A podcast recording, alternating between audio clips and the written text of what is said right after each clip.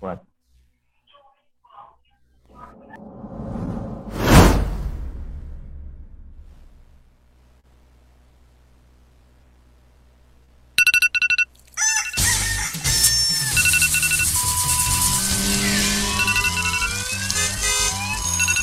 Gising na, UPLB at Southern Luzon.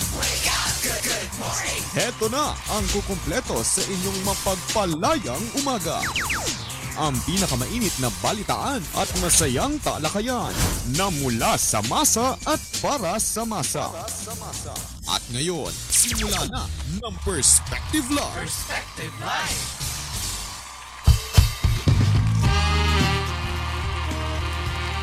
Good morning.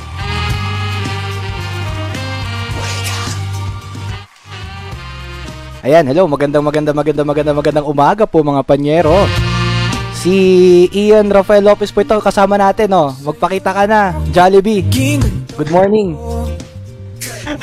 Magandang araw partner. Ako po si Dean Carlo Valmeo. Magandang araw po sa mga nanonood ng Perspective Live. Tama. Opo, ito na po ang ah, ang ah, programang hatid ng mga mag-aral ng UPLB, syempre ang inyong Perspective Live.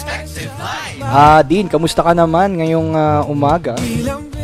Ayun, syempre, at uh, medyo masaya na na-accomplish ko yung mga backlogs ko for this week. Pero yun nga, syempre, ah, bago tayo pumunta sa break, eh, meron pang mga konting kailangan ayusin. Tama, kasi nga, Ikaw naman, partner. medyo siguro hindi lang ako nakakaramdam ng parang lahat ate. Yun Medyo, nga, eh. medyo pagod ang lahat ngayong linggo, ano? Oo, tas kakatapos lang ng uh, ating uh, UPLB elections. Kaya talagang uh, maraming ganaps this week. Tama, tsaka marami tayong balita, di ba? Oh, pero ito na po mga panyera, uh, syempre after namin ni Dean, oh, mamaya usapang LB na. Yung mga, syempre after ng serious stuff, balita naman, oh.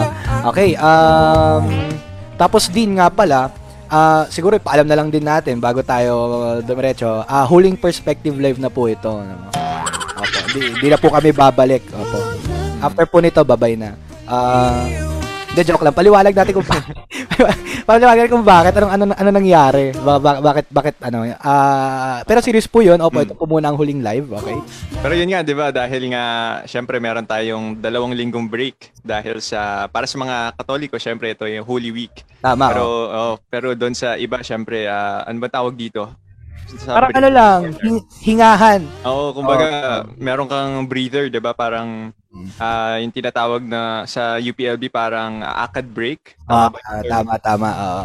Siyempre, di naman pwedeng aralan tayo ng aral dito. Oo. Di, ginagawa niyo naman kaming robot, di ba? may iba rin tumatawag na no, sanity break daw ang, Ayan, sanity break kasi ang tawag dito. Mm. Oo. Sabi ni Laura dito, 'di ba sa Katoliko nga daw Holy Week, sa mga hindi naman Katoliko, ano pahinga. Yung mga demonyo daw kailangan din nila magtrabaho. So ayan, opo, naka- naka-break nga po sila. Tara na. Tara na. Sina Ian Rafael Lopez at Dean Carlo Valmeo nagbabalita sa Perspective Live. Uy. may, noti- may notification ha. Sabi UPLB Perspective is live now. Ayan. Perspective Live. Isang mapagpalayang umaga, UPLB at Southern Tagalog. Good morning po. Ako po si Rafael Lopez. At ako naman po, si Dean Carlo Valmeo.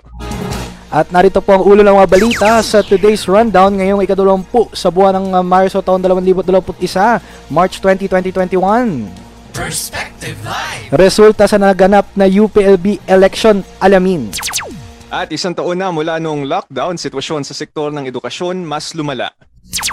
Kala natin kasi isang buwan lang tapos tatagal pala na. Ah, resolusyon sa paggamit ng kapulisan sa Cordillera ng taktika ng tokhang laban sa mga aktivista ibinasura na. Paralisadong peasant leader sa Iloilo, inaresto ng militar. Grabe, no? walang, wala, walang patawad. Mga pamilya, kaya nga eh. Wa- mga pamilya ng at union ng mga biktima ng Bloody Sunday nananawagan ng proteksyon sa Commission on Human Rights. Ilang alyansa naglabas ng joint statement na panagutin ang gobyerno sa nangyaring mga pagpatay sa Timog Katagalugan. Dapat lang. At para sa ating balitang pambansa, uh, PNP Chief The Bold and the Brave uh, Sinas nagpabakuna na rin daw last year. Ani ni Montulfo. Ay, mali, mali, mali, mali. Mula sa Perspective Live. Ito ang mga balita sa today's rundown. Today's rundown. Narito, sina Ian Rafael Lopez at Dean Carlo Valmeo. Ah, maganda umaga mga panyero, narito na ang mga balita. UPLB votes sa Perspective Live. Perspective Live. Oras po natin, 6 na minuto, makalipas ang alas 10 ng umaga, 10.06. Ah, sa detalye po ng UPLB votes sa Perspective ah, Live. UPLB votes sa Perspective Live. Perspective Live. Good morning. Mga panyero, umabot po sa 44.16% ang overall turnout sa katatapos lamang na University Student Council ah, CST elections ngayong ah, nagdaang linggo. Ayon po sa co-chairperson ng ah, electoral board na si Mawen ah, Inzon, isa po ito sa pinakamataas na porsyento ng turnouts sa mga huling nagdaang taon lalo na at ah, virtual ang naganap na eleksyon. Para naman sa iba't ibang mga college, ah, ang CDC, College of Development Communication. O, ika nga natin dito, college na dinudumog ng cuties. Ayan. Pinakamataas ang turnout natin din, 67.83%. Wow! Eh, syempre, DevCom yan. Ko nga, syempre, tayo, tayo lang naman yung mga nakikisaw-saw sa mga ganito, tayo mga may hilig dyan. Ah, sinundan ito ng College of ah, Economics and Management o SEM na may 66.43%. Ang CFNR naman, mga panyero, College of Forestry National, ah, and Natural Resources, nakakuha po ng 60.4, ah, 65.40 opo, na turnout na mga boto. Ah, meron naman pong 476 na bumoto mula sa 761 na, naka, na nakarehistro para sa College of Human Ecology. Opo, 379 mula sa 706 na narehistrado ang bumoto para sa College of Veterinary Medicine at 587 naman na botante ah, mula sa 1,000, 141 ang bumoto para naman po sa College of Agriculture and Food Sciences. Ayan. Mga turnout po ito, no? Pero mas mataas nga daw po historically ngayon. Ah, ilan sa may mga mababang turnout ng mga boto ngayong taon ay ang uh, Sayat CAS at Graduate School na nakakuha ng ah, 48.11%, 37.05% at ah, 14.43%. Oh, kasi it, yung Sayat po tsaka CAS, pero yung Sayat historically high na rin daw yun din, sabi eh, no? Ah, mataas na rin yun, no, for Sayat. Oo, pero kasi kailangan natin tingnan tong mga percentage na to Mm. ah, relative dun sa population ng mga ah, college. CDC, eh parang tatlo lang ata tayo dun. Kumbaga, Ikaw, relatively, no, mababa talaga yung population. Ikaw, ako, tsaka si Gerard. Ayan. Tatlo lang tayo doon. So talagang mataas yung turnout natin. Eh yung yung cash yan ang pinakamalaki. 'Di ba? Ah, al- alas buong UPLB diyan na ata nakatira sa cash eh. So kaya kailangan nating na oh, relative yung pagtingin natin sa mga ganitong numero. Pero ang importante, mataas ang turnout ah, natin. So may mga nagtatanong, ba't di na lang tayo mag-virtual election forever? 'Di ba? Yun nga, yung tanong, no, ba't hindi natin siya ginagawa ever since, di ba, partner? Oo, kasi dati, siguro kung nakaboto ka dati nung 2019 din. 'Di ba? Ang botohan nun, kailangan mo umakyat ng Pisay, tapos hingal-hingal ka kasi nasa tur- ako kasa ko, di ko alam sa CDC. Syempre, may tatlo lang kayo doon eh. Siguro merong listahan doon. Okay, ito Pero sa sa CAS, nung CAS student pa ako, kailangan namin umakyat ng Pisay. Tapos ayan, tatlong floors tapos kaila, dalawang computer lang yung pwede. May mga nakasabi na maginhawa nga daw. Pero may mga nagsasabi rin naman na ah, siguro dahil din sa political climate, no? Pero ang pinaka-importante pa rin, Oo. mas engaged, 'di ba, din? Mas engaged yung Mm. ah, may masasabi ka ba regarding? Yun na sa akin, tingin ko naman issue talaga siya ng accessibility. Kasi parang, syempre, sined mo sa email, tapos ah, magbubukas ka lang ng link, and then yun, makakaboto ka na. Kasi dati, nung, nung last year, kunwari, noong 2019, ah, kailangan ko pang pumunta ng CAS. Galing ako noon sa CDC, although syempre malapit lang naman siya. Oo. Kaya lang syempre kung ah, may klase ka pa, 'di ba? Parang ah, kailangan mo let's say pumunta kang forestry, tapos punta kang uh, CAS, 'di ba? Parang malayo siya. Parang hassle, sobrang hassle. So, Though- syempre medyo nawawala ng incentives yung mga tao na pumunta at ah, bumoto. Oo. Tara, tara, isa pa. UPLB votes sa Perspective Live. Perspective Live. Dean, parang Dean. nam- ito naman iyan, ah, para naman sa resulta sa mga posisyon sa University Student Council. Uh, tinaguri ang bagong USC chairperson si Sigfried Severino ah, mula sa Sakbayan matapos makakuha ng 4,349 na boto ah, sa nakaraang halalan. Para naman po sa posisyon ng USC Vice Chair, 4,294 votes ang nakamit ni ah, Shaira Daludado na mula rin sa Sakbayan. Nakakuha ah, ng pinakamaraming boto para sa posisyon ng pagkakonsehal si Paula Beatriz Kedilig na may 3,367 votes.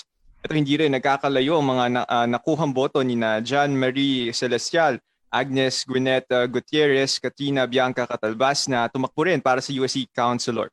At kabilang din sa hanay ng mga konseho sina Clarice Joyce Magaysay, uh, Christian Vincent Regino, Arviel Briones at John Michael Olarita.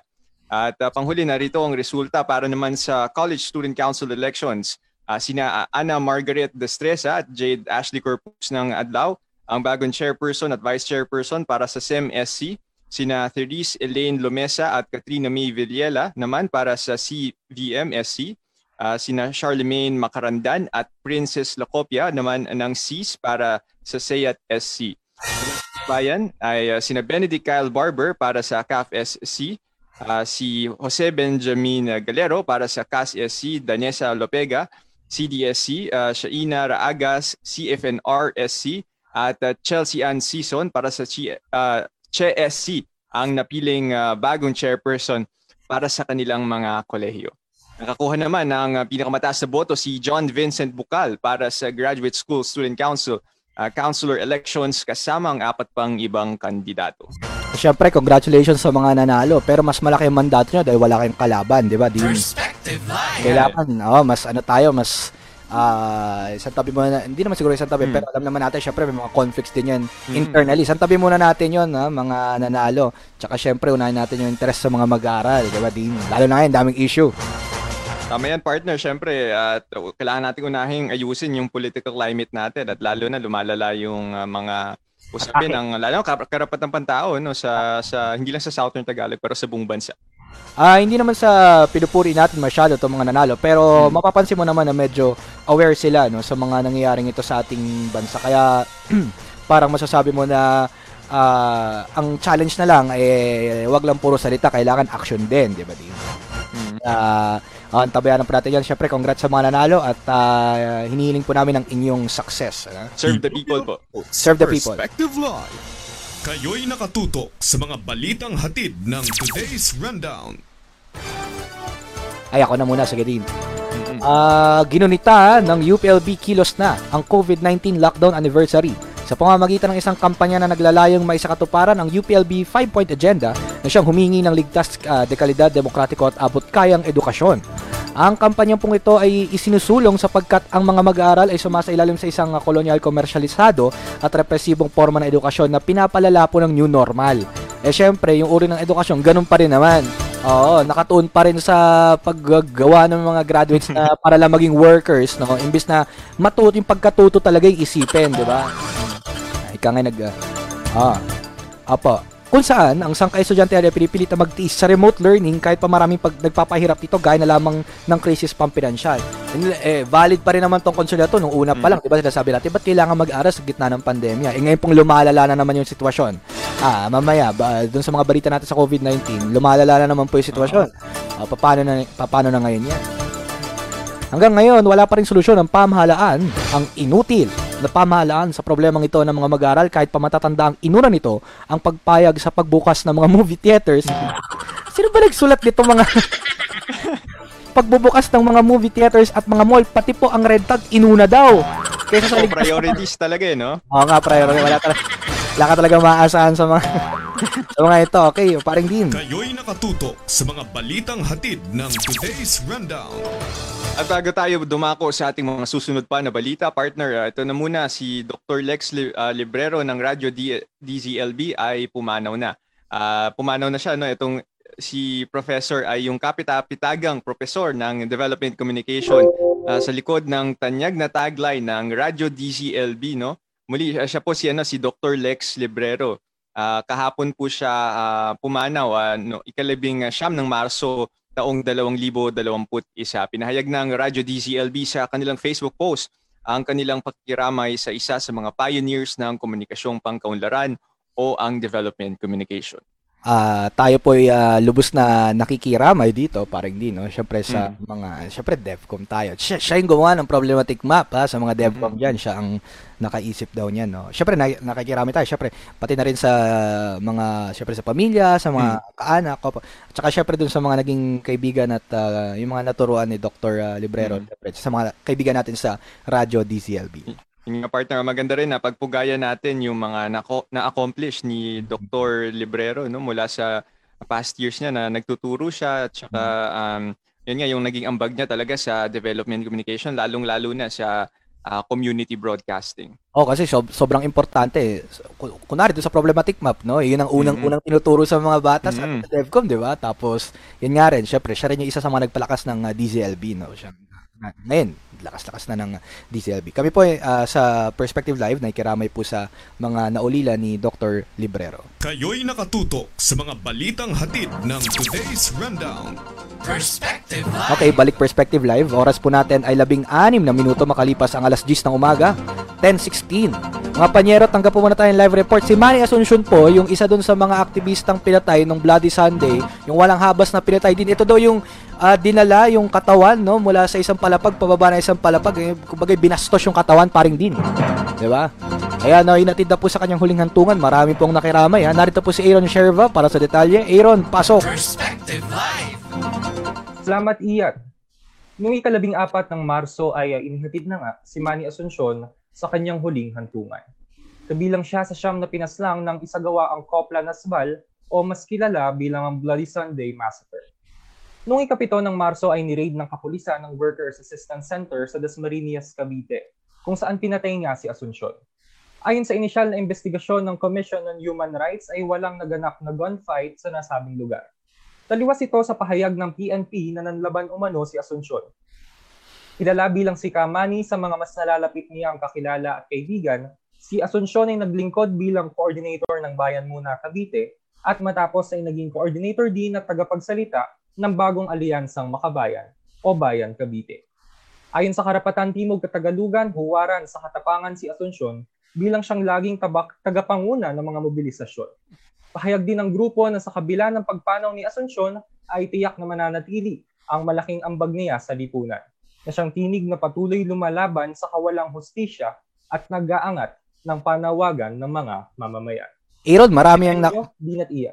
maraming ah, nakiramay doon sa libing ni Kamani ah. Tama ka dyan, Ian. At saka syempre yung mga ano 'di ba, yung mood doon no, ah, hindi kagandahan na syempre ah, sayang din. May syempre may pamilya rin si Kamani no, at saka hindi lang naman siya ano, meron din siyang personal na buhay. 'Yun ang maraming nagluksa sa kanya. Maraming salamat Aaron.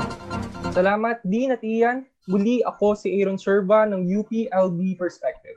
Magsulat, maglingkod, at magpalaya. Tuloy-tuloy ang mga may init na balita sa today's rundown. Ito mga panyerong favorite yung segment. Bantay Police sa Perspective Live. So partner, ah, time check muna tayo, 10.18 uh, ng umaga. Ah, balik tayo sa ating ah, balitaan. Uh, laya na ang Bayan Laguna spokesman na si Max Camoral nito lamang lunes matapos makulong ah, sa kasong illegal possession of firearms and explosives na isinampa ng kapulisan sa Cabuyao Regional Trial Court.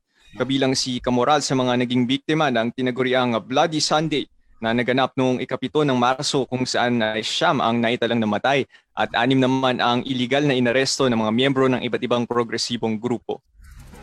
Ayon sa ilang saksi ay sa pilitan umanong pinasok ang headquarters ng Defend Yulo Farmers bandang alas 4 ng umaga uh, kung saan inaresto si Camoral kung saan siya ay, uh, pinadapa muna bago tuluyang hi- hinalughog ng uh, kapulisan ang kanyang opisina.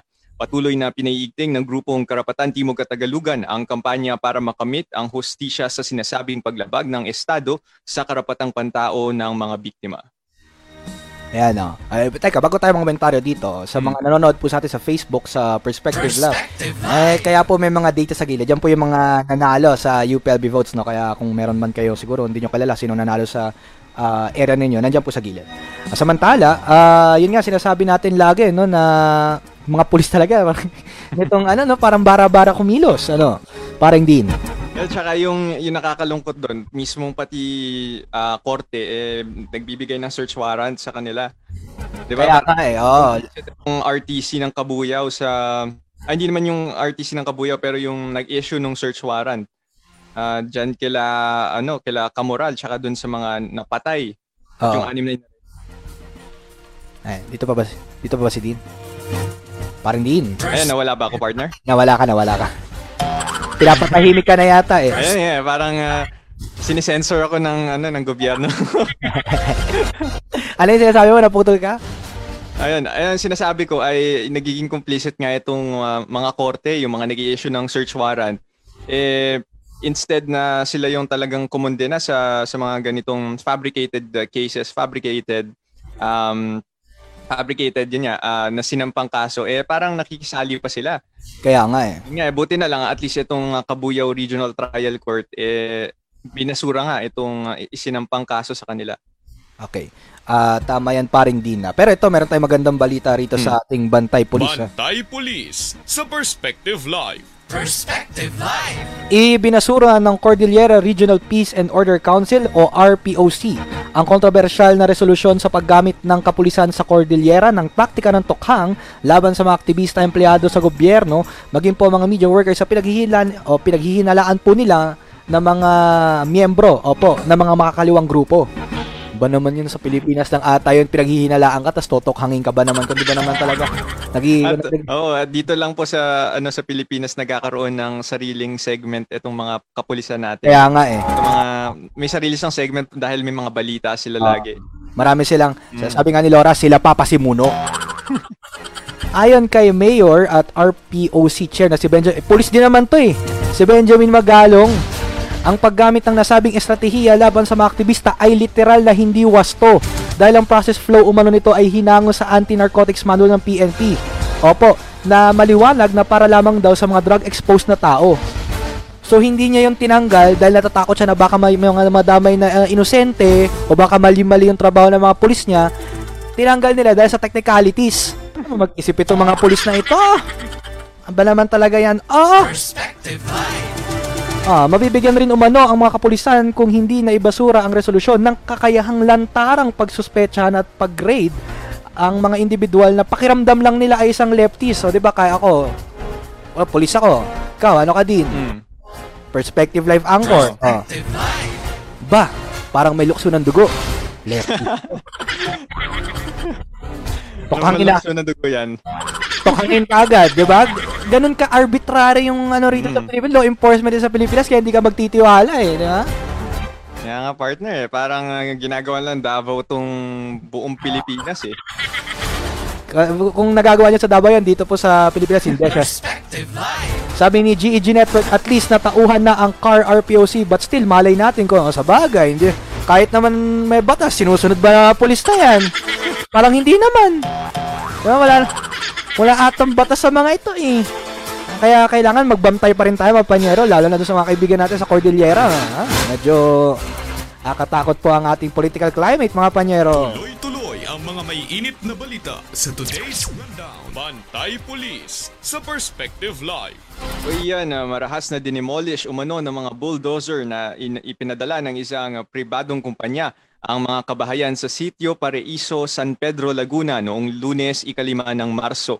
Ayon sa ulat ng Anakbayan Laguna, maliban pa raw ito. At maliban pa raw dito ay may 26 na kabahayan pa ang pinagtatangkaang ipagiba ng pribadong kumpanya sa mga susunod na linggo.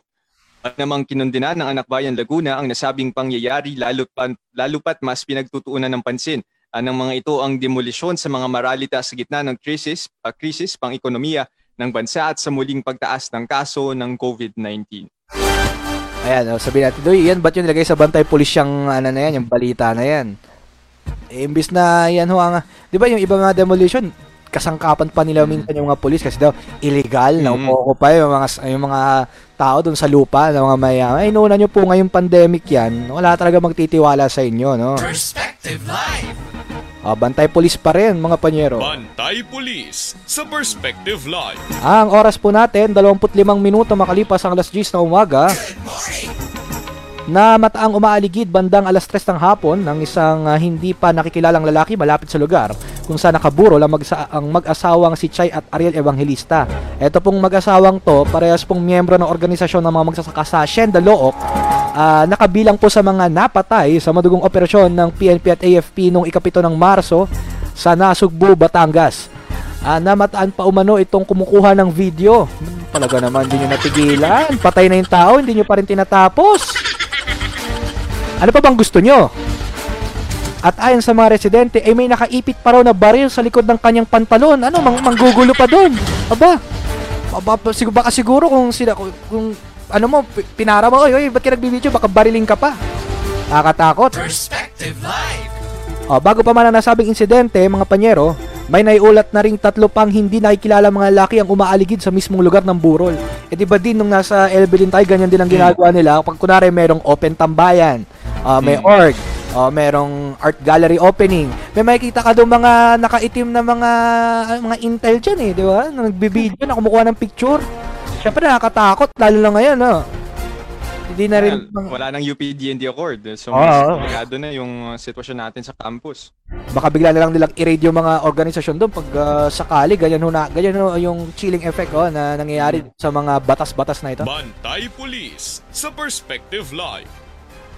Ito naman, uh, inaresto ng 12 Infantry Battalion ng Philippine Army ang isang paralisadong peasant leader na si Julie Lago noong ikalibing anim ng Marso. Ka- Kakagaling pa lang ni Lago mula sa stroke na nagdulot ng pagkaparalisa sa kalahati ng kanyang katawan, ngunit hindi ito naging balakid sa mga militar para arestuhin siya. Iginiit din ng Army na matapos raw nilang makaengkwentro ang NPA ay nakuhanan daw nila umano ng mga armas si Lago na may kaakibat pa daw ng mga subversibong dokumento.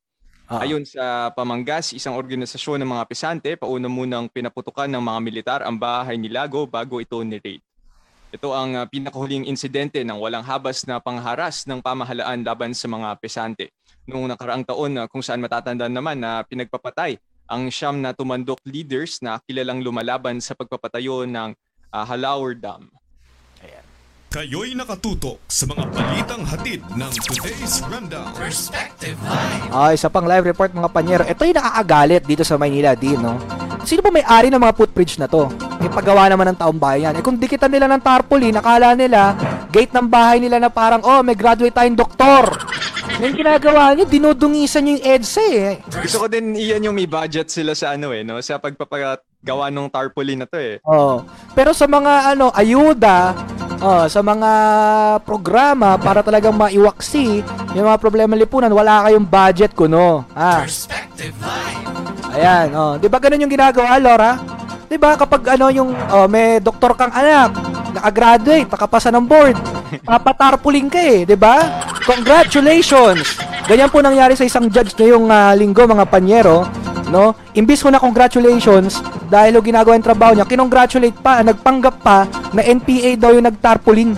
Ah, nagpapasalamat na nakalaya sina IC Salem. Opo, niredtag din sina IC Salem, niredtag ba yung judge? naman talaga naman. Opo, banner na nakakabit sa EDSA Show Boulevard ni Red Tag bilang NPA si Mandaluyong City Judge Ignacio. Ginagawa lang nung hukom yung trabaho niya na ayon sa batas, tas nire-red tag nyo. Ang di ko pa maipagtaka. Kala ko ba persona non grata ang NPA sa Kamaynilaan? Paano sila nakapagkabit ng tarpaulin kung sila talaga? Perspective Live. Tama talaga ito. Kung ano-ano ang tarpaulin, labanan na lang ang tarpaulin eh. Kung sino-sino pinapatakbo ninyo, kung sino-sino gusto nyo maging presidente, vice president, tas red tag. Ang dumi-dumi na ng Maynila. Perspective Live. O, narito si Charles Rivera para sa detalye. Charles, pasok! Perspective Live. Namataan ang isang tarpaulin sa footbridge sa EDSA Shaw Boulevard na naglalayong mangred tag kay Mandaluyong City Judge Monique Kisimbing Ignacio nito lamang Martes ikalabing anim ng Marso. Nilalaman ng nasabing tarpaulin ang pasasalamat umano ng CPP NPA NDF sa nasabing judge sa di umanong madaling pagpapalaya ni na ah, Lady Ann Salem at Rodrigo Esparago na dalawa mula sa pitong aktivistang ilegal na inaresto noong Human Rights Day ikasampu ng Disyembre ng nakaraang taon. Matatandaan na si Judge Kisimbing Ignacio ang hukom na nagbigay ng release order sa pagsasawalang bisa ng kasong illegal possession of firearms and explosives sa dalawang aktivista. Ako po si Charles Rivera mula sa UPLB Perspective. Magsulat, maglingkod at magpalaya. Balik sa inyo, Ian at Dean. Perspective Live. Eh, sige. Tuloy lang natin ang konting rant. Oras po natin 30 minuto makalipas ang alas 10. Opo, ulitin ko lang, no? Dito po napupunta yung tax ninyo. Ah, pakita nga natin sa feed yung ano, yung nandiyan, na makikita naman, no? Sa gallery. Yung tarpaulin. Tinan nyo, tinan natin yung tarpaulin, mga panyero, ha? Tagal, ah. Ayan, nasa yung tarpaulin natin. Nasaan na yun? Kasabay, kita nyo ang pangit. O, tsaka, ayan, ayan. O, Ayan, ayan, ang tinignan pa- pangit! Ano ba naman yan? Ano ba naman yan? Sakto-sakto, at pwede natin i-critic yan Ian dahil nagtitake ako ng ano, Ah, visual production. sige, sige. Ano, ano, ano sabi din? Ano titignan sabi? mo, oh, titignan mo yung layout nila. Una, eh, tignan natin na, ah, sabihin natin na, ano, kamukhang kamukha ng mga ah, layout ng mga anti-communist Oo, tarpaulin. di ba? Yung mga, ga- yung ng mga, gawa, mga gawa ng mga tarantadong pulis na, oh, lumayo kayo sa kapapahamakan, pero ang pangit ng layout. Parang isang taong nagawa, no? Isang taong nagpiprint, isang taong nagawa. Perspective Layout pa lang pinag-uusapan natin, mga panyero, ha? Akala ko ba, galit kayo sa mga, yung mga nagtitindang ng mga walang muwang, sinasabi nyo, kalat sa lansangan. Eh, yung tarpaulin na yun, ang pangit-pangit yan, oh. Ang sakit sa mata niyan. Kaya kahit hindi natin tignan yung message, eh, Oh. basura yung layout. 'Di ba? Wala pa tayo sa mensahe mga panyero ha. Ang pangit naman 'yan eh. Oh, tuloy ang laban, mabuhay. Tarantado. Imbis na ubusin ninyo yung oras sa makabuluhang bagay, ubusin ninyo yung buwis namin sa bakuna, sa kung ano-anong seguridad, kung ano-anong inuuna nyo yung mga pesteng tarpaulin na yan. Naghihirap na kami, puro tarpaulin pa rin inuuna ninyo. Tapos, Da- dapat mag-tarpaulin business na lang tayo iyan eh. oh sige, mag-tarpaulin business tayo. tayo, dun, Pino. yaman tayo dyan eh. Yaman tayo dyan. Tuloy ang laban. Perspective Live, 10 a.m. Today's rundown alas 10. Oh, tapos, oh, usapang LB, 10.45. sure ba kayo? Sa bagay, sabi nga ni Rosita, eh, pantrapal lang naman daw sa mga pasugalan yung mga tarpaulin na yan eh. Kaya... Ay, nako naman mga panyero, ano ba naman tong bansang ito? Kayo'y nakatutok sa mga balitang hatid ng today's Ay, wait, wait, wait, wait, wait. Patugtugin muna natin kung anong segmento sa mga bagong Sige, ano dating. ba yan? Ano ba yung papatutugin natin? The Perspective Live. Wala, yun lang, bantay pulis. Okay. Excited ka naman. Excited ka naman masyado. Kasi may bago tayong ah, pa-music dyan eh. Ah, gusto mo ba ng bagong music? Sa totoo lang noon, ah, parang ano na to eh, parang passion na to ng ano eh. Parang hindi na to, parang hindi na to totoong buhay, para na tayo nagpapasyon araw-araw dito eh. Ah. Ay, teka, teka, teka, teka, nasa na yan? Ha? Parang sa dami ng problema Hmm. natin sa araw-araw, kulang na lang, lumod tayo habang uh, nag-ano eh. Ah. Ang pasyon ng mga Pilipino. Parin.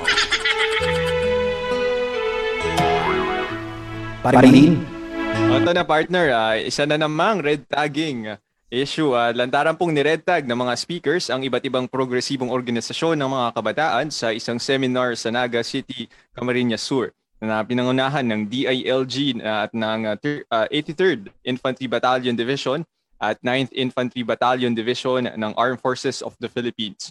Pinamagatang ah, Rollout on Capacitating Urban Communities for Peace and Development. Well, ganda ng ah, Ano ng pangalan ah? Kaya, ng seminar. ah, sige, ano sabi Oh, diyan? pero partner, ah, kasama namang ang, ang mga logo ng lehitimong progresibong organisasyon tulad ng League of Filipino Students, Anakbayan, Kabataan Party List, uh, CEGP o College Editors Guild of the Philippines, SCMP, at ah, NUSP sa Inakusuhan bilang ah, CPP, NDF, NPA front organizations daw na oh, for the youth. Lahat na lang prente eh, no? Parang, yan na ba yung pinakamaganda ninyong intelligence, mga panyero, ah? Puro na lang prente? Oy, ito partner, higit pa rito, imbitado ang Naga City Sangguniang Kabataang Federation sa aktibidad, maging ang Naga City Mayor na nagbigay pa mismo ng kanyang mensahe. And sila-sila din, ano, magkakasama. Ito, may SK pa daw, SK Federation. Pati yung mayor, eh, kasama dito sa mga ah, ginawang uh, pangre-red tag ng ah, mga speakers mula sa um, AFP. Kaya nga eh. Sabi dito ng isa nating commenter sa Facebook page, Cesar Banao Jr., anytime and anywhere naman may red tagging na ginagawa. Kaya nga ho eh. Sa mga kritiko, isang taon na po tayo nagpapas. So hindi na isang taon eh. Napakatagal ng tagal ng problema tong red tagging na to eh.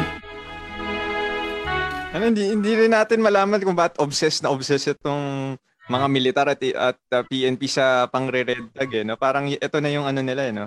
Parang dito na lang umiikot yung buhay nila. Kaya nga eh. Pag nakita sila lang ng tingin nila, diyan nga, lukso ng dugo. Nakita sila ng red lipstick. Oh, nakakita sila lang pula. Aba, komunista to. Ha? Perspective Live. Kailangang hulihin niya. NTFL kakprente ng Duterte terorista sa bansa. Tama po yan. Perspective Live. Kala ko ba peace seminar? Ba't puro... Kung peace seminar yan, tayo sa DevCom ang turo sa atin, we Mm. take from all sides, no? Para maayos yung ano, okay, ano ba yung kailangan ng mga stakeholders, etc. etc. Sorry, puro DevCom kasi puro tayo akads eh. Pero, ay, gets nyo na yung point tol, no? Kailangan alam yung kung ano yung pangangailangan. Pero imbis na pakinggan yung mga pangangailangan ng mga tao, aba, kung ano-anong ginagawa. Ha, nire-red tag ang mga legit na mga kritiko. Tapos ayan, no, sabi rin ni Cesar dito, ayos sa Cesar, pwede natin gawin ko anchor to. Kapag di sila nakakapang red tag, nang hihina sila.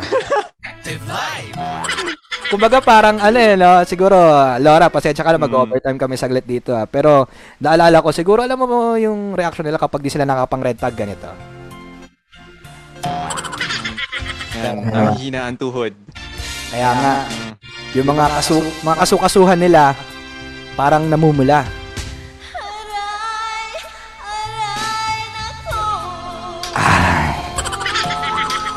Tayo naman, tayo naman tayo sa mga paungol sa umaga. eh.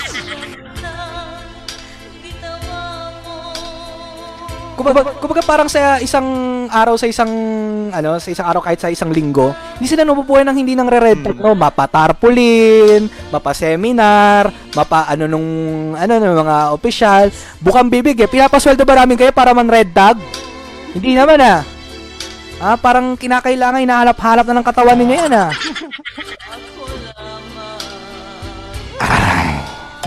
Ay, nako.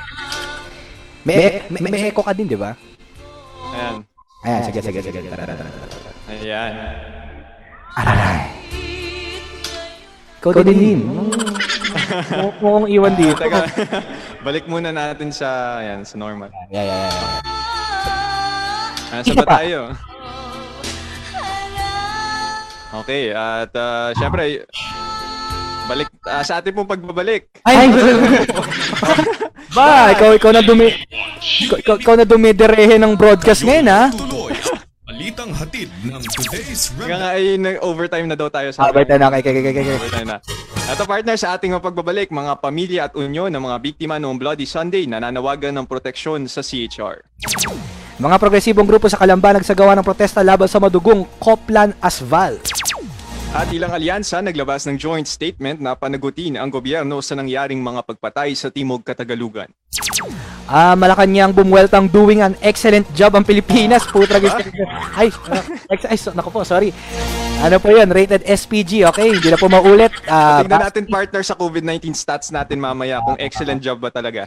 tama, tama, tama. At ah, si, ay, ikaw na to din. O at Sinyas, nakapagpabakuna na rin daw last year. Animon Tulfo, sana all po. Ay, uh, may bakuna na katulad ni Sinyas. Tama. At, ah, ay, ikaw, ikaw to. At lahat po yan, na, ah, lahat po ng iyan sa pagbabalik ng today's rundown dito po sa Perspective Live. Perspective Live. Ay, ang oras po natin mga panyero, 38 minuto makalipas ang alas 10 ng umaga. Perspective Live. Sina Ian Rafael Lopez at Dean Carlo Palmeo nagbabalita sa Perspective Live. Ah, may mensahe daw po ang KBP, huling perspective live na raw po. pasensya na po, ito na. Parang uh, limang libo ata yung fine natin doon. Kaya nga, eh, no? para, oh, pasensya na po, ah, ah, ika nga ay, ah, wala namang nanonood, so, ika nga ay narrow-cast. Ah, balik po tayo sa ating mga balita, mga panyero, oras para sa Perspective Live, 30 siyam na minuto, makalipas ang alas 10 ng umaga. Bantay Police sa Perspective Live. Bantay Police sa Perspective Live. Nagsama-sama ang iba't ibang progresibong grupo at pamilya ng mga biktima ng Bloody Sunday upang ipanawagan sa Commission on Human Rights ang investigasyon at proteksyon laban sa mga banta ng pag-atake sa kanila. Sa isang press conference noong ikalabing lima ng Marso, giniit ng chairperson ng labor group na Kilusang Mayo 1 na si Elmer Labog na may ah, sapat na dahilan ng mga manggagawa para mani- maniwalang hindi pa raw natatapos ang mga pag-atake. Dahil sa mga balita ng pagbabanta kasama ang talamak na panrerentag sa kanila. Nag-iwan rin ng mensahe si Labog para kay Vice Presidente Leni Robredo na inaanyayahan siya sa isang panayam upang pakinggan ang kanilang mga hinaing at samahan silang tumindig sa kanilang laban. Hindi siguro natin na isama sa ating mga balita din pero alam mo yung memo ng DILG na bawal na daw sumali. O, hindi naman bawal, pinapamonitor yung mga miyembro ng ah, Alliance of Concerned Teachers, Courage. No? Miyembro ka lang ng union pero babantayan ka, no? Tapos ang sinasabi pa nila, wala namang kaming pakialam no kung gusto niyo sumama ng mga organisasyon. Pero Mm. dapat ang loyalty niyo nasa republika. Taas ang pagsisinungaling po yan, registered yung mga union na yun eh. 'Di ba? Nire-red legal, oo. and uh, yun sila, hindi naman sila terorista eh. Paano naman po magiging terorismo yung mga ganong organisasyon? Kaya nga is, is, Eh, pinaglalaban lang nila yung karapatan nila bilang mga manggagawa. For Tama. example. Oh, ano for example mo? Ano yung for example mo? Ano yun na nga, yun, yun yung example ko. Kunwari, pinaglalaban mo yung karapatan mo bilang ah, isang manggagawa. Ah, Siyempre, kunwari gumagawa Oh. ka ng collective bargaining agreement doon sa Hindi, kumpanya. hindi mo naman kaya mag-isang Ilan- mag, ano eh, mag-collective bargaining agad. Kailangan marami ka eh. Kaya hindi, papaking, hindi naman kayo papakinggan ng mga kapitalista na yan. Eh, kaya yun pa yung importansya ng union, mga panyero. Bantay Police sa Perspective Live. Ito iyan, ah, tanggap muna tayo ng ah, live report. Mga progresibong grupo sa Kalamba nagsagawa ng protesta laban sa madugong Coplan Asval. Narito po si, si uh, Takasa para sa mga detalye. Sian? Perspective Live! Sama-samang iba't ibang sektor sa, ng Southern Tagalog sa Calamba crossing sa Laguna noong ikalabing anim ng Marso upang irehis bal ang operasyon sa likod ng Bloody Sunday. Dalawang linggo makalipas ang Bloody Sunday, ustisya para sa siyam na pinaslang at anim na iligal na inaresto ng pulisya ang sigaw ng mga sektor. Kinundi na rin ng grupo ang tila pabrika ng warrants sa korte sa Maynila kung saan 61 warrants ang nakasampa mula ikas isa ng Marso at 22 rito ang hindi pa sinaserve. Naghain rin ang mga nagproprotesta ng kanilang bersyon ng arrest warrant laban sa kasalukuyang administrasyon dahil sa mga inutang na dugo. Sa kalagitnaan naman ng protesta, ay namataan ng isang sasakyan ng pulis at ilang mga pulisya na kumukuha ng litrato ng mga nagproprotesta. Aha. Okay, maraming salamat, uh, Sian. Ako si Sian Takasa ng UPLB Perspective. Magtula at maglingkod, magpalaya. Balik sa inyo, Ian at Dean. Kayo'y nakatutok sa mga balitang hatid ng Today's Rundown. Bantay Police sa Perspective Live. Ah, balik tayo sa mga balita. Ginambala pa rin po ng mga kapulisan.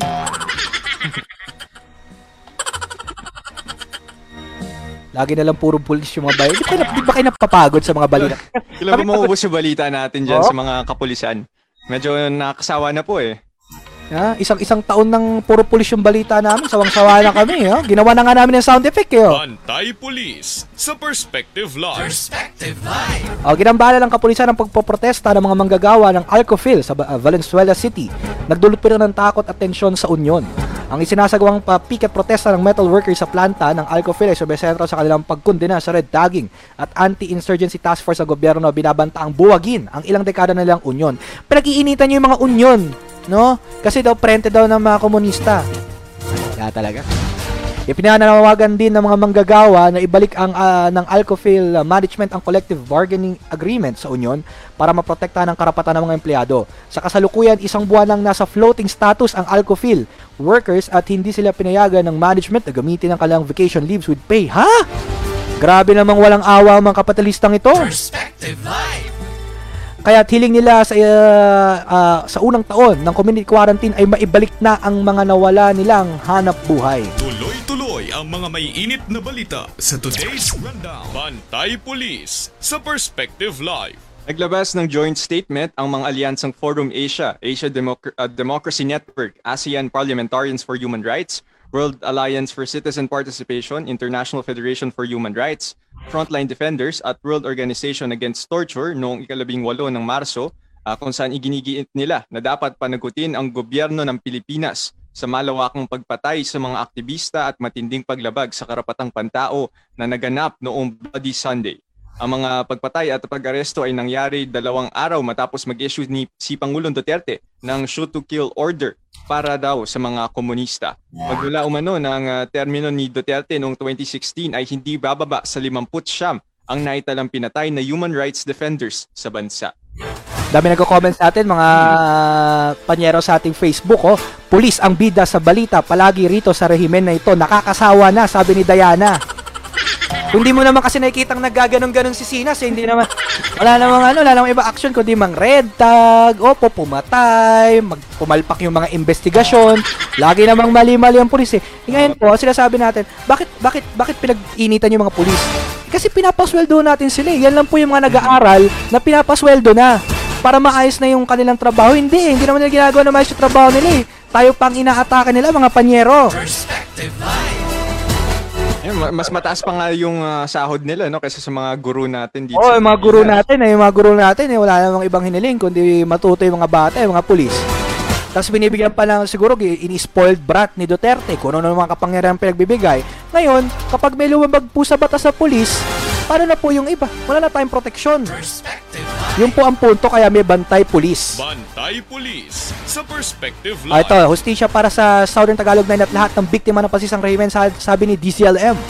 Sabi naman ni Ace, Duterte at mga tuta niya tunay na terorista. Perspective Live. Bantay Police sa Perspective Live. Ito mga panyero tuloy-tuloy pa rin ng mga balita. Kayo'y nakatutok sa mga balitang hatid ng Today's Rundown. COVID-19 Watch. COVID-19 Watch. UPLB Perspective. Special coverage. Akala niya tapos na? Hindi pa. Record high ang bagong bilang ng mga kaso ng COVID-19 sa bansa na inilabas sa Department of Health kahapon, ikalabing siyam ng Marso. Sa bagong bilang na naitala ng kagawaran, mahigit 7,000 at isang daan, 7,100 islands. 7,000 at 100 po mga panyero mahigit ha. Ilan na eksakto? Wala ba sa feed? Oh, wala sa feed. Oh, pero mahigit po sa 7,000 at isang daan ang dumagdag na kaso ng COVID-19 mula kahapon. Ay, 7,000. Para tayo may isang kaso kada isla sa Pilipinas, partner. 7,103 po mga panyero ha. Hindi po yan islands ha, cases po ng COVID-19. Eh, cases. Baka nagtataka sila. Ah, gaano kalaki ba yan? Simula po nung nagsimula yung pandemya, yan yung pinakamataas. Sabi ni Charles dito, apat na lang. So, sakto na po sa mga ng na, Pilipinas. ah. Ah, pero hindi po yan numero lang ha. Mga tao po yan. Opo. Oh, unti-unti na nagkakatotoo yung sasabi, sinasabi ng Okta Research, 20,000 cases a day. Nakakatakot. Nasa halos apat na raan naman ang bilang ng mga gumaling habang labing tatlong nasawi sa ah, ng, ang nasawi po sa nasabing sakit ay labing tatlo.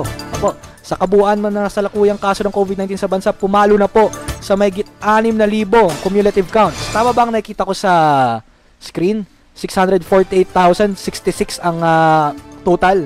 Samantala mga panyero, 73,000 daw po ang active cases ngayon. Highest, pinakamataas simula noong September. Ah, mag-ingat-ingat na po tayo. Ah, mahigit 500,000 naman ang kabuang bilang ng mga gumaling habang nasa 12,000 at 900 naman ang bilang ng mga kumpirmadong namatay sa nasabing sakit. COVID-19 Watch. COVID-19 Watch. UPLB Perspective. Special coverage. At dagdag na balita, pinasara na naman ni DTI Secretary Mon Lopez ang driving schools, sinihan, uh, museums at cultural centers matapos magkaroon ng COVID-19 cases surge sa Metro Manila. Binawi rin ni Health Secretary Francisco Duque III kamakailan ang mga bakuna sa COVID-19 na naipadala na sa mga lalawigan na may mababang kaso upang mabakunahan ang mas maraming frontliners sa NCR. Ang mga hindi pa nagagamit na bakuna sa ibang rehiyon ay dadalhin muna sa Metro Manila dahil 25% lang umano ng ah, bakuna ang inilaan sa NCR kahit nakalahati ng active cases sa bansa ay nasa kamay nilaan. Ayon kay Marikina Mayor Marcy Teodoro, 7,800 doses ang kanilang kinakailangan ngunit nasa humigit kumulang 2,900 lamang ang kanilang natanggap kung kaya't ang kanilang mga frontliners tulad ng barangay health center workers at uh, contact tracers ay hindi pa rin nababakunahan. Uh, ito pa partner, brum, bumuelta ang uh, Malacanang na doing an excellent job raw ang Pilipinas sa COVID response. Parang hindi po siya nagre-reflect dun sa stats natin kanina na sev- 7,103 cases.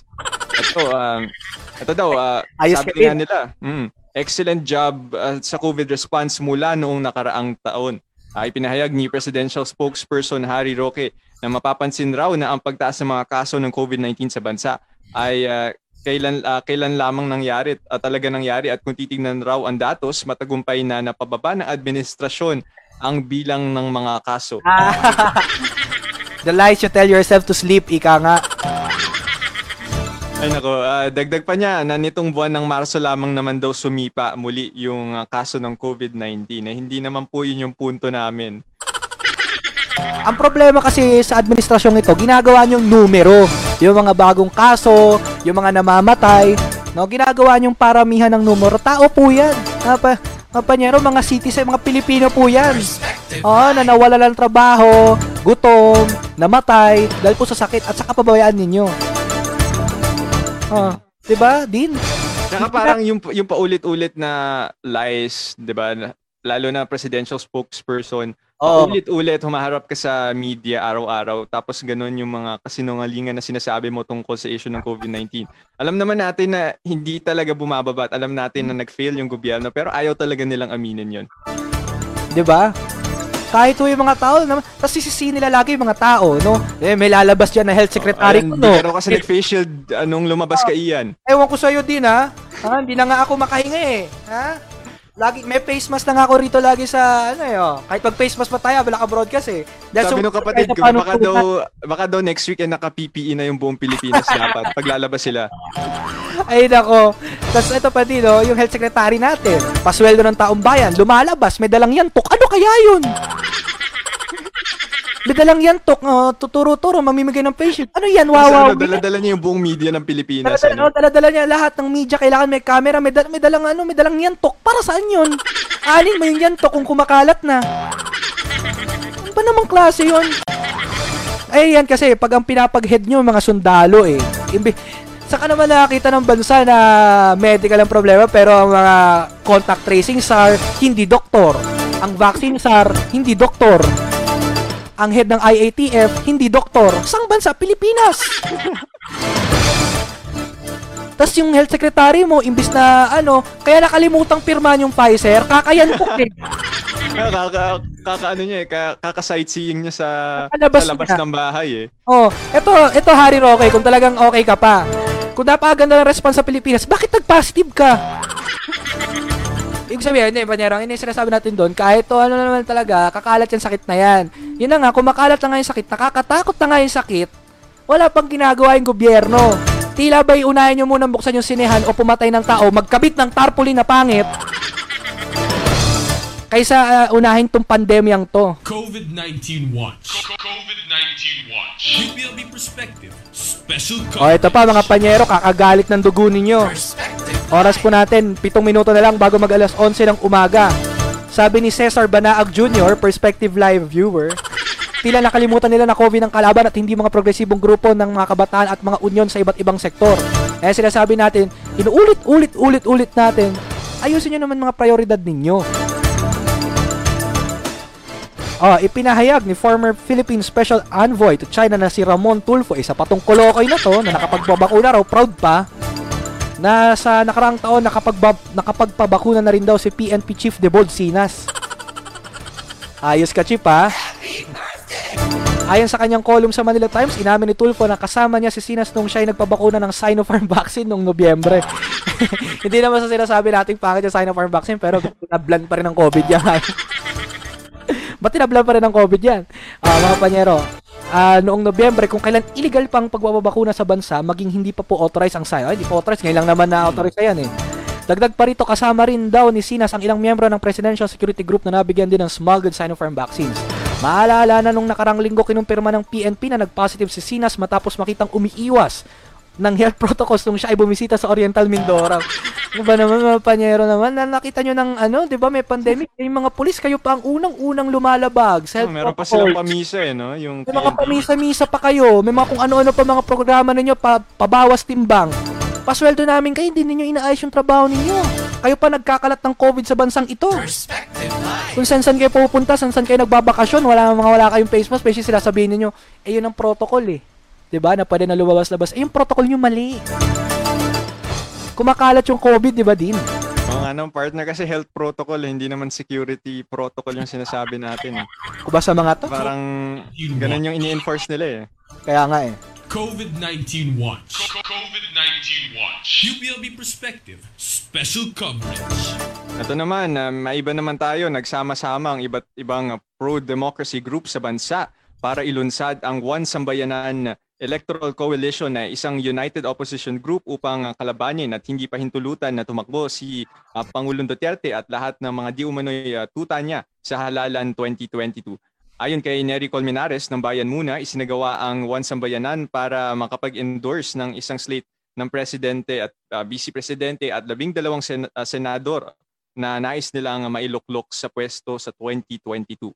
Kasama sa mga pinag-iisipan na i-endorso ng grupo ah, para sa pagka-presidente at ah, vice-presidente na posisyon ay sina ah, VP Lenny Robredo, Senators ah, Nancy Binay, Grace Po, ah, Mayor Esco Moreno at former Senator ah, Sonny Trillanes. Sa ngayon po ay wala pa sa mga nabanggit na pangalan ay, ay na, ang nagsasabi na may balak silang tumakbo para sa mga posisyon na ito. Ah, sabi nila si Isko Moreno daw, din. Oh, ano yan, partner? Ito. Ano sabi? Ganto, ganto sabi. Galaw. Ganto, oh. Parang may nakita nga ako litrato ni Mayor Isko na ganyan. Opposition, na ganto. Oo. Kayo'y nakatutok sa mga balitang hatid ng today's rundown.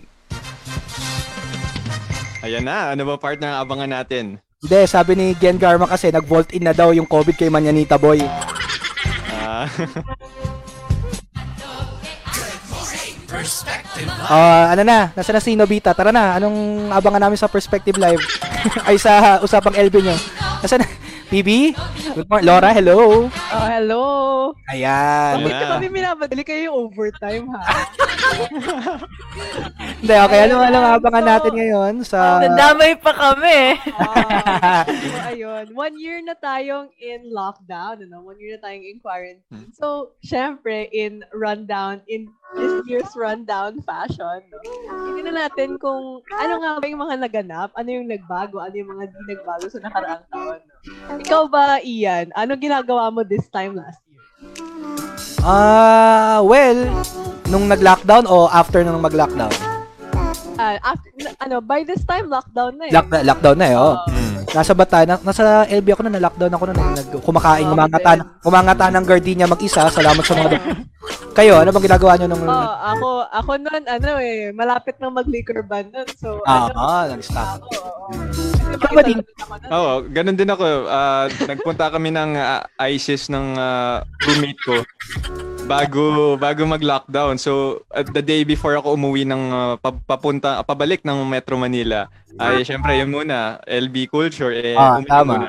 Ah. Ako rin naman nung last... Wait lang, paki-clarify ah kung ano yung ISIS sa ating Ah, mga yun viewers po. na hindi Ah, LB. ah, para po sa sa konteksto po ng ISIS LB, ah, mo yung ISIS ano, po ay ah, isa siyang ah, kumbaga parang inuman eh no. Ah, Yung yan. matawag natin is para siyang pub, ganun yung parang bar, ah. Oo, parang tama. bar or pub. Ganda na, Hindi ang po ganda siya ng yung ano. interior ng ano ng. ISIS. Eh. Ah, hindi po siya yung ah, medyo alam nating grupo ng mga terrorista. Hindi po yan ah.